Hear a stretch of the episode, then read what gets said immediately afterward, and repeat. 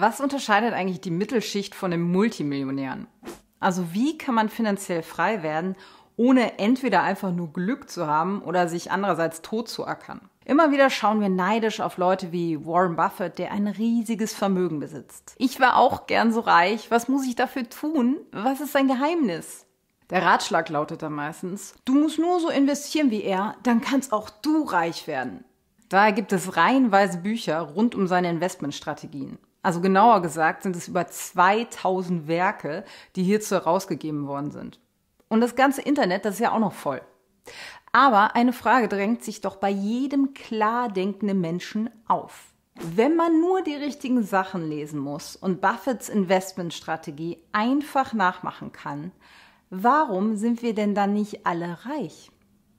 Die Sache ist die: dreiundneunzig Milliarden von Warren Buffetts aktuell sechsundneunzig Milliarden U S-Dollar großem Vermögen, die kamen nach seinem fünfundsechzigsten Geburtstag hinzu. Mittlerweile ist er über neunzig Jahre alt. Also, das sind über sechsundneunzig Prozent Wertsteigerung, seitdem er fünfundsechzig Jahre alt ist.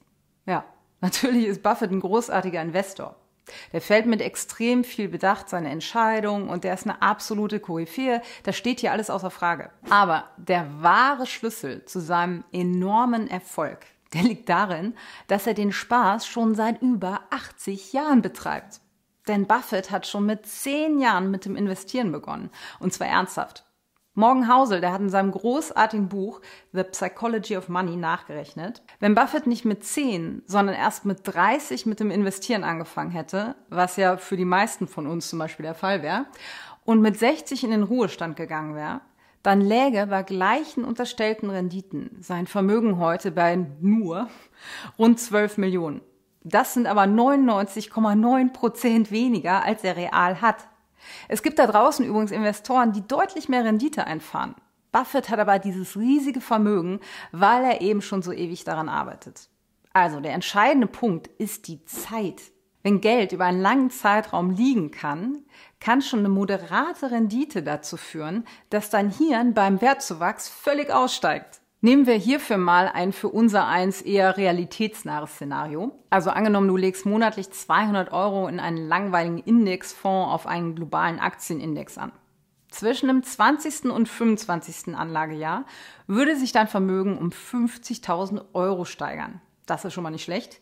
Aber zwischen dem dreißigsten und fünfunddreißigsten Jahr, also auch innerhalb von nur fünf Jahren, würde die Steigerung jedoch hunderttausend Euro betragen. Das ist doppelt so viel in einem gleichen Zeitraum.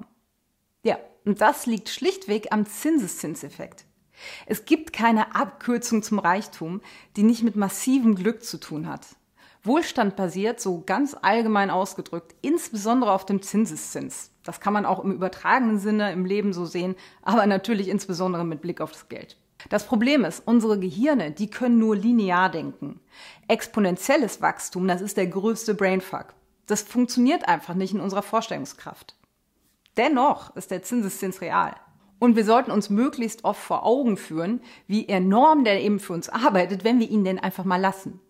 Denn die größte Gefahr auf dem Weg zum Wohlstand, die sind wir selber.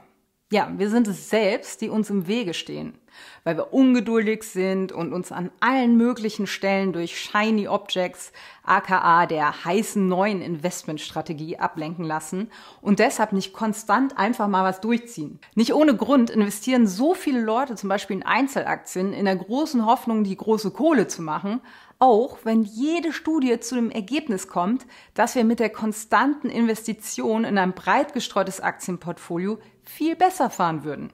Also, es geht nicht darum, das krasseste Investment zu kennen, was sowieso niemand systematisch, sondern nur per Glück schafft, sondern eben darum, ein vernünftiges und dieses so lange wie möglich durchzuziehen. Der größte Hebel sind die Zeit und natürlich die Anlagesumme, also das, was du regelmäßig investierst, klar. Wenn du es schaffst, dich dein Leben lang auf diese Punkte zu konzentrieren, dann stehst du am Ende echt verdammt gut da. Demnach kannst du die ganzen Investmentbücher in die Tonne hauen und merk dir einfach nur: Leg dein Geld vernünftig an und warte ab.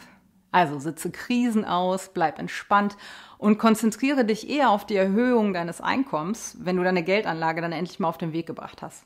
Wie du jetzt dein Geld vernünftig anlegst und dabei die typischen Fehler vermeidest, das erfährst du in unserem kostenlosen Altersvorsorge-Workshop. Den Link, den findest du in der Beschreibung unter dem Video.